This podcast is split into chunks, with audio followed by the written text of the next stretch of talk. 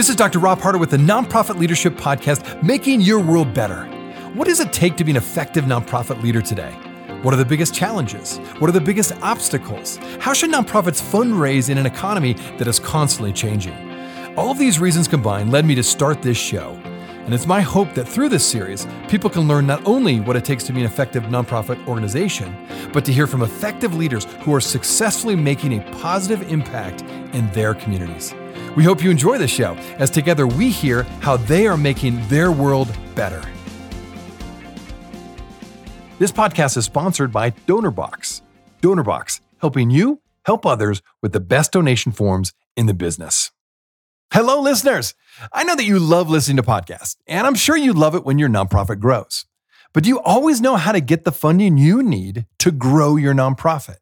Well, be sure to check out our friends over at the podcast Grant Writing and Funding to find out how to grow funding for your nonprofit. Again, just look up Grant Writing and Funding podcast on your podcast player to increase your grant writing skills and learn how to run a successful grant writing business. You can also check out a free grant writing class at grantwritingandfunding.com slash Rob. Hello, podcast listeners. Thanks for tuning in again this week. It's great to have you part of this community and so glad to hear when I get comments from you uh, about this podcast. So glad it's been helpful. Continue to pass on those comments. I love hearing from you and how it's making you a better leader or it's helping you continue to lead your organization more effectively. Love, love hearing from that. You can always email me at nonprofitleadershippodcast at gmail.com. Okay, well, I want to start with a question today. Did you know that 20 million kids today are clothing insecure? which means they don't have consistent access to adequate or appropriate clothing. Now, you may be surprised to learn that there isn't a specific government program that's focused exclusively on clothing insecurity. So there's this gap between the needs of these kids and a, no government program addressing it. And that's where my guest today comes in. Like so many nonprofits that really fill a gap, fill a need that no one else is meeting, my guest today is Lynn Margherio, and she started Cradles to Crayons. She's the founder and CEO, and it's really serving to meet that need of clothing insecurity. Now, they've become the largest national nonprofit with clothing insecurity at the core of its mission.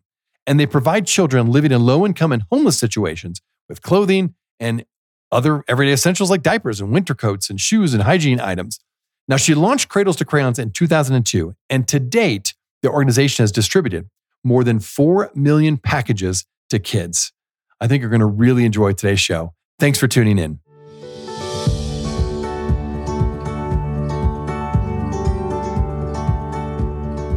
Well, Lynn, thank you so much for being on the show today. I'm excited to be here, Rob. Absolutely. Well, for my listeners, Cradles to Crayons is the largest national nonprofit with clothing insecurity really at the core of its mission. And through your organization, I've learned you provide children living in low income and homeless situations with clothing and other everyday essentials like diapers and winter coats and shoes and hygiene items, backpacks, and more. Now, you launched this, I understand, 21 years ago. Uh, I always like having my listeners hear a bit of the story of why did you start this and how did you get this nonprofit off the ground? So, Rob, 21 years ago, clothing insecurity was not part of my vocabulary. And the idea for Cradles to Crayons really came to me when I was home visiting my family in Michigan and helping my niece get dressed. She was about two at the time. And I was pulling clothes from her drawer some of them still had tags on them, but I realized they were too small. I went to my brother's house and I saw his home overrun with things for his young children. And, you know, it occurred to me that kids grow so fast that the things that they need and use really last them for about three months, maybe six months at the longest. And so, so much of what they have is still in beautiful, like new condition that could make a difference for another child. And so I thought back then, surely someone is focused on this and is helping to get the outgrown, never been used items from people's homes into the hands of families who could use them. But when I started digging into it, I realized that wasn't the case. You know, in fact, families who are living in poverty or living in low income really struggle to get their kids really basic things like clothing, a pair of shoes, or a winter coat. So I set out to try to do something about it.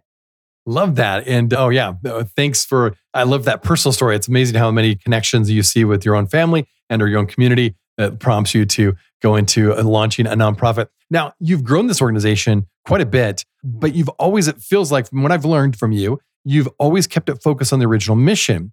So my question to you is that's always a temptation, I think, for nonprofits is to have mission drift, right? As the term, where you just get excited about something or there's money that draws you away from the original mission. It seems like these 21 years, you've been able to stay focused on mission. How have you done that so successfully?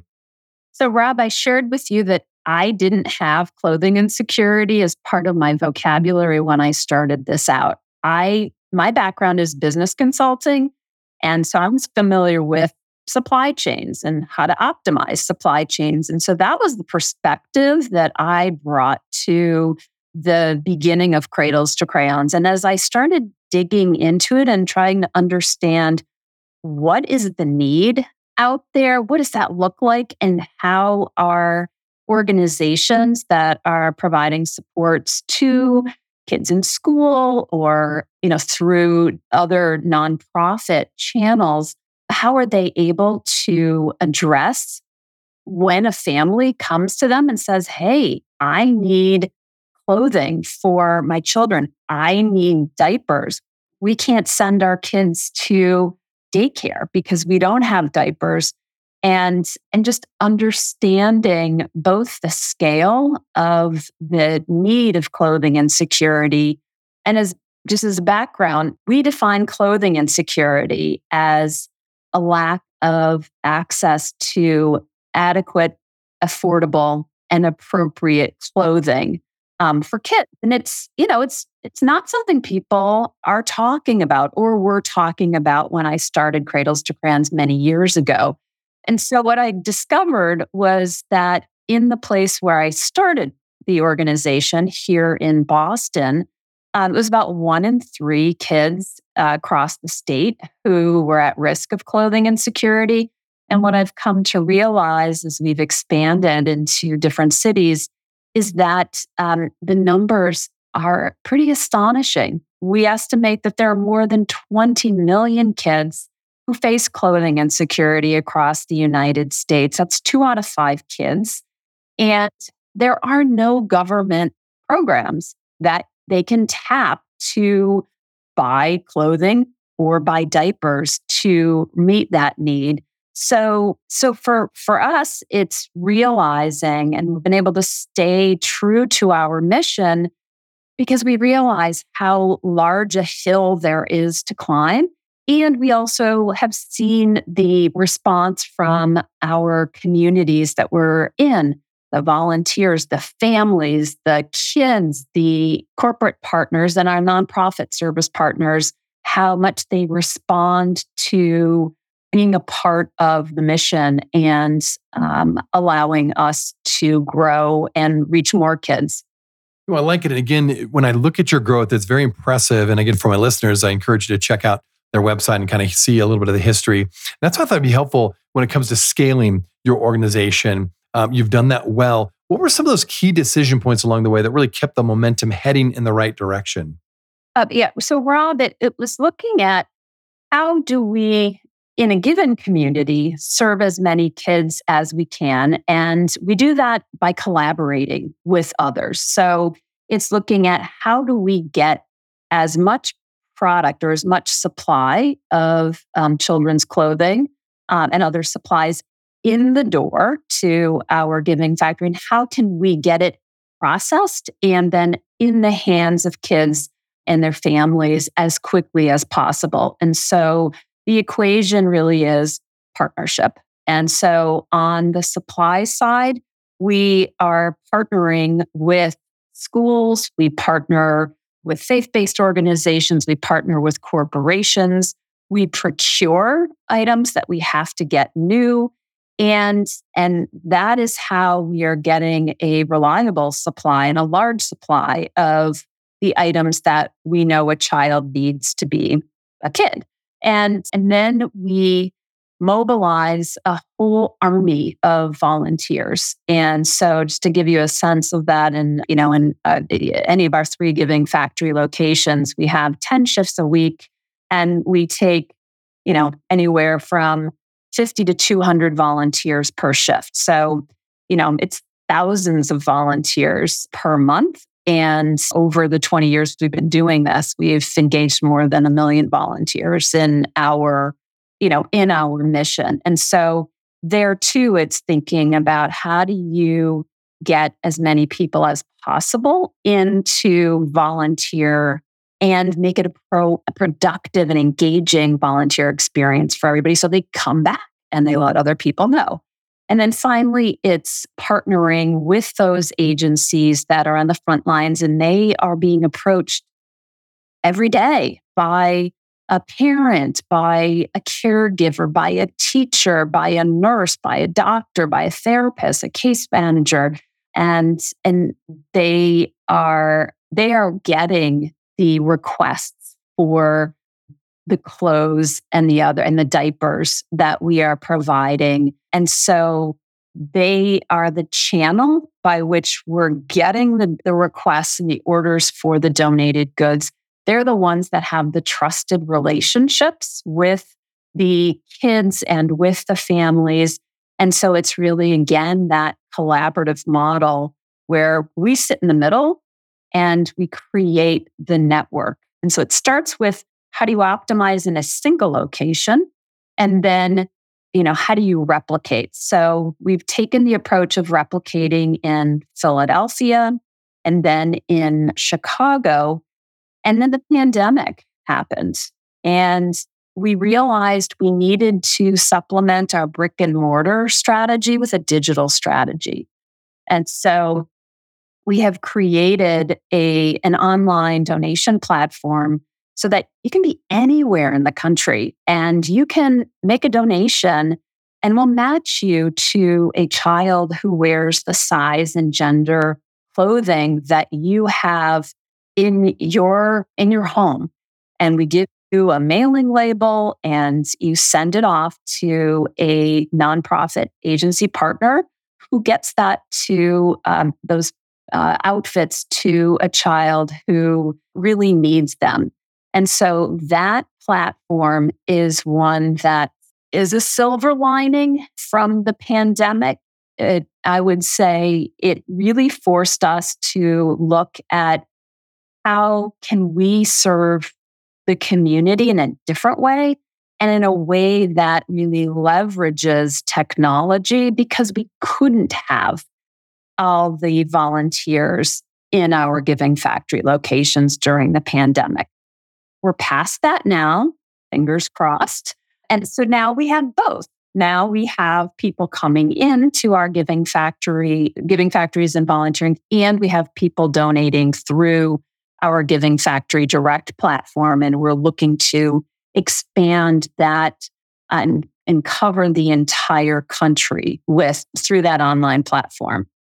Well, very impressive how you pivoted there post COVID, you know, to continue to not just keep serving in those three locations at the time, but just expanding and really growing it. Now that's really setting you up for a nationwide impact. And that's a good segue into my next question uh, related to the idea of scaling. But more than that, as I've talked to entrepreneurs, I've talked to people like yourself who've started a nonprofit and really grown it and scaled it over time. Oftentimes, as they look back, and in your case, 21 years, there were pivotal moments, maybe key decision points or defining moments, if you will, that made or you know could either make or break your organization. Could you take us into one or two of those pivotal moments over the last 21 years that really set you up to where you are today? Yeah, Rob, when I first started, when I was trying to get Cradles to Crayons off the ground, you know, I had many days where I just felt like banging my head against the wall, you know, running into all kinds of roadblocks. I was also realizing the limit of my network and the limit of my abilities. I mean, there's certain things that I feel like I'm pretty good at, and then there are other things that I just have no business doing. And I had gotten to a place where, you know, friends and family and colleagues were starting to turn the other way. And you know, whenever I would, whenever I would approach, because they knew I was going to be asking for help for Cradles to Crayons. And so the there was one day early in 2002 where I walked into the very first warehouse that that we had set up and it was a tiny place and I looked around and I didn't know a soul in the warehouse. I had people there who were you know taking apart you know bags of donations and who mm. were you know getting orders off of our then fax machine and they were helping to assemble orders and I thought wow, this is pretty incredible that people who are complete strangers to me have found their way to Cradles to Crayons. And they are so excited to be helping. They're volunteering. And that was for me this light bulb that went off about power of volunteerism. And so it was it was saying, okay, I now need to know who these volunteers are and how to get more of them. And then how to put their time to the best use. Because that to me was that, you know, that real opportunity where this idea was not limited by what was in my brain or mm-hmm. what was in my small network and my community, but it was the potential was limitless when you bring in other people in, you know, volunteers. And that was the that was the beginning. And that is something that we have really been able to, it's the power, it's the engine. The volunteerism is the engine that powers our mission.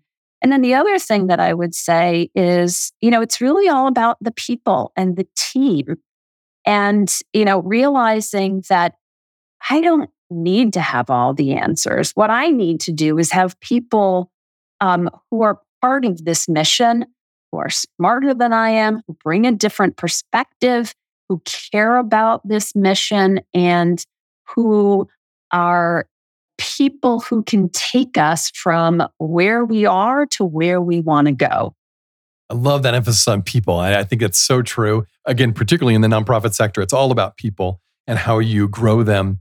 Well, kind of going back then to staff growth and your organization growth and how that sometimes can be a challenge. What I mean by that, let me set this up. What oftentimes I've experienced it, and other people I've talked to have experienced this when you are in a trajectory of growth, as you hire people, there's times where you hire a certain person at a certain level of your organization and they're perfect for that role for that size of organization. But say you double in size or more, and all of a sudden that person you hired at a certain level is now out of kind of a fish out of water, so to speak, at that next level and just can't go to the next level to continue to grow and expand and yet the person loves the mission. They're the right person for the organization, just not the right person for that position. So when you think about that, how have you been able to grow your team, retain staff, you know, try to have a process, if you will, where people have an opportunity to kind of move up in the organization, if you will, which I think for many people that's ideal, right? So yeah, talk about that. How have you grown staff? How have you had to navigate through maybe some difficult situations where you've had to move people around because again, what they were good at at one time and one level of the organization no longer fit.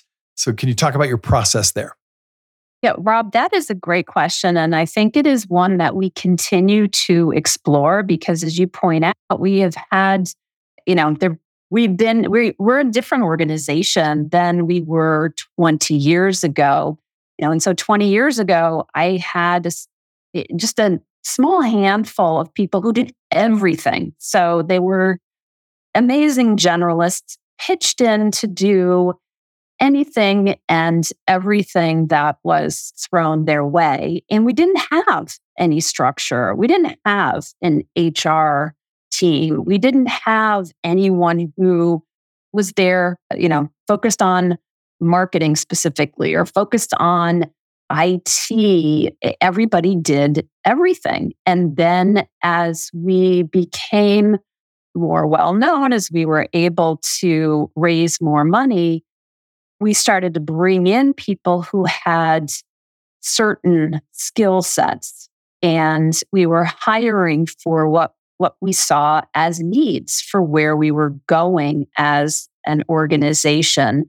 And so I'd say in the early days, you know, part of it was we were so small. I didn't really have an opportunity to promote people and so there were instances where, yeah, maybe someone didn't fit what the role was that, you know, for where we were going, but also maybe we were losing people. But we were losing people too because there was nowhere for them to be promoted to in such a small organization.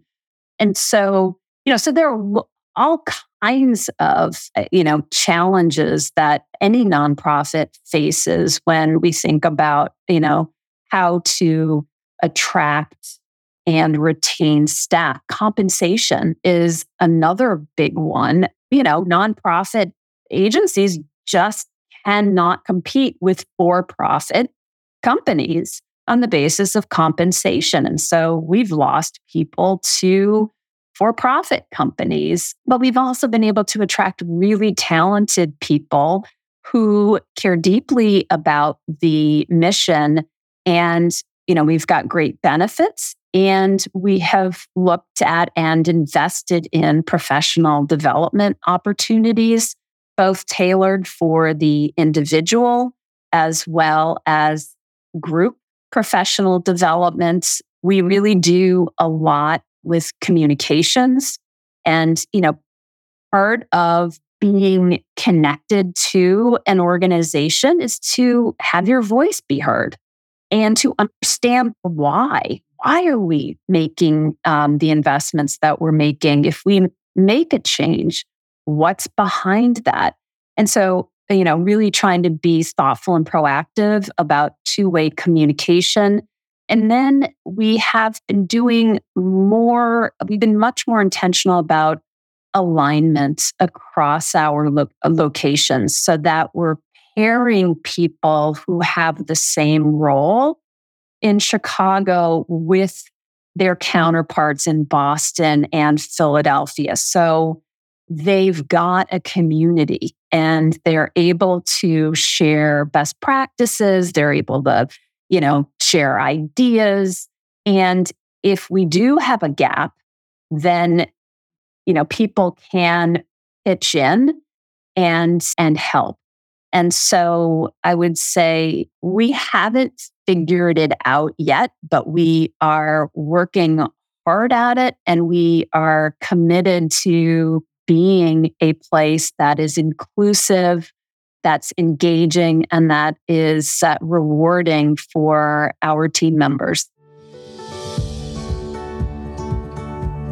We'll be right back. Are you looking for an easy and effective way to boost your nonprofit's donations? Look no further than DonorBox, the online fundraising platform that streamlines your fundraising efforts, maximizes donations, and simplifies giving for your supporters. With DonorBox, you can create beautiful donation forms accept digital wallet payments, track donations, and send auto receipts. And the best part? There are no setup or monthly fees and no long term contracts required. So, what are you waiting for? Visit donorbox.org today to get started. That is www.donorbox.org. Do you want a clear step by step system to write grants so that your nonprofit secures funding in a stress free manner? Well, check out the free grant writing class, How to Write Winning Grants in Seven Proven Steps. You will walk away with seven nuggets of grant writing clarity and a free action workbook so you can start writing higher quality grants today. Just watch this free class now at grantwritingandfunding.com slash Rob. Again, that's grantwritingandfunding.com slash Rob. Well, thanks so much for listening to the podcast. If this is your first time listening to us, I wanted to make sure you're aware of a whole group of other episodes with fascinating guests that I previously interviewed. Just go to our website, nonprofitleadershippodcast.org. There you will find numerous interviews of nonprofit leaders from all over the country, including some from other countries, all trying to make their world better. And when you go to our website, you can also subscribe to my monthly leadership update in order to get more content, ask me questions, and join the Nonprofit Leadership Podcast community. Just look for the subscribe button, which is on the top right hand side. It's a real easy process. Well, thanks again for listening. Now back to the show.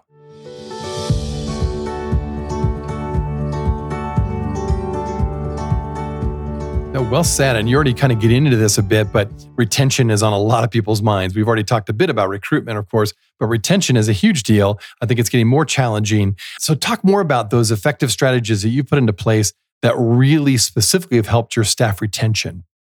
Yeah. So on the on the retention front, it is uh, really trying to foster a workplace that is respectful, that is inclusive, and that fosters communication and collaboration, both within a within a workplace and across the multi-site organization.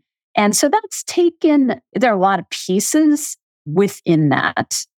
That, you know, so we have trainings that we are doing. We just, we recently created a DEI council, and that's made up of individuals from across our locations and our national team. We have regular trainings. We have multiple cross market working groups, whether it's on topics of safety or engagement. We just created uh, a council. We call them our end clothing insecurity ambassadors. You know, so it's opportunities like these where we're bringing people out of their day to day roles. We're putting them together with people in some instances who have the same or similar roles, and then in some instances who have completely different roles in the organization, so that there's this cross fertilization that's happening, and there is a larger community that we are building so that our team members are getting gaining a perspective of what are the other roles in the organization and how does what they do contribute to the broader whole and to the overall cause of ending clothing insecurity? Very well said. Yeah, I like it. Well, you've obviously got a lot of challenges ahead. You've grown quite a bit. So as you look into the rest of the year and, and even maybe into next year, what would you say your biggest leadership challenges uh, that you're facing and the organization's facing?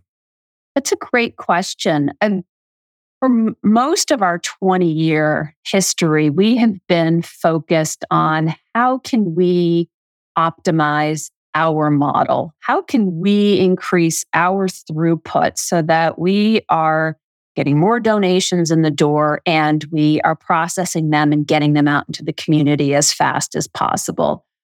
We've taken a step back and said, there are 20 million kids.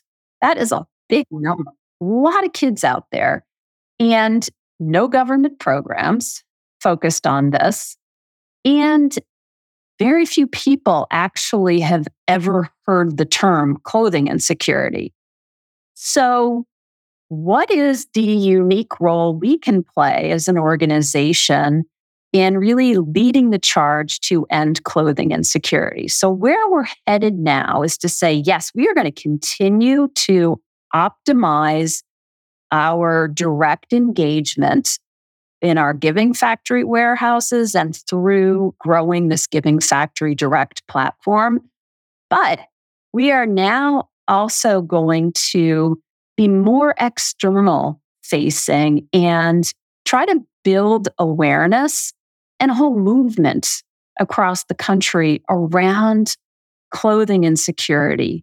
Get it, get that out there, get people talking about it, and then start providing other organizations, find, find other organizations that are focused on this mission, get us all together, and then look at how do we get more of us out there doing maybe similar, you know, addressing this need in similar ways or addressing them in entirely new ways. You know, teeing up new innovative ideas so that more kids are receiving, are benefiting from clothing, and that the community is really taking accountability for ensuring that children have the clothing and other basic essentials they need to hold their heads high when they are walking into their fifth grade classroom. And so we're doing that and we are really working to get on the policy agenda to say, okay, there are no government programs. There should be government programs. And let's, again, you've got to start with the awareness piece, building relationships, getting state and federal, local policymakers exposed to the need and exposed to how we're addressing it and how other organizations are addressing it, but how our response is not enough. How we really need the government to step up and be a part of, you know, expand that social safety net so that families have the opportunity to go out and buy their kids what they want and what they need. Well, I love it. I mean, I think like so many really solid nonprofits, you are really mining that gap between, you know, what is not a government program, but what the need is for these families. Like I said, 20 million of these families and so or individuals. So you are mining that gap. You're like standing in that gap between the two, providing this critical service and really championing and, and providing advocacy for those who need clothes. And so I just love what you're doing. So for my listeners who are listening to this podcast, want to learn a little bit more about you, perhaps also learn more about the organization, where would you send them? Um, to our website, cradlestocrayons.org. We also have a number of social media handles on Instagram, on Facebook. Follow me on LinkedIn. Reach out to, if you happen to live in Philadelphia, Chicago, or Boston, reach out to our giving factories and volunteer. Find out about Giving Factory Direct. You can be anywhere in the country and you can get involved as an individual. We've got corporate events. We've got things that schools can do to get involved, youth teams. There are so many ways to help out. The best way to learn about them is to come through our website and um, and figure out what works best for you. Excellent. Okay, sounds good. Well, I encourage my listeners to check it out. Again, Lynn, thanks for all you're doing. It's really, really important work. And I love your passion and how you've stuck with it for 21 years and continue to grow the program. So, congratulations. And again, thanks for being on the show today.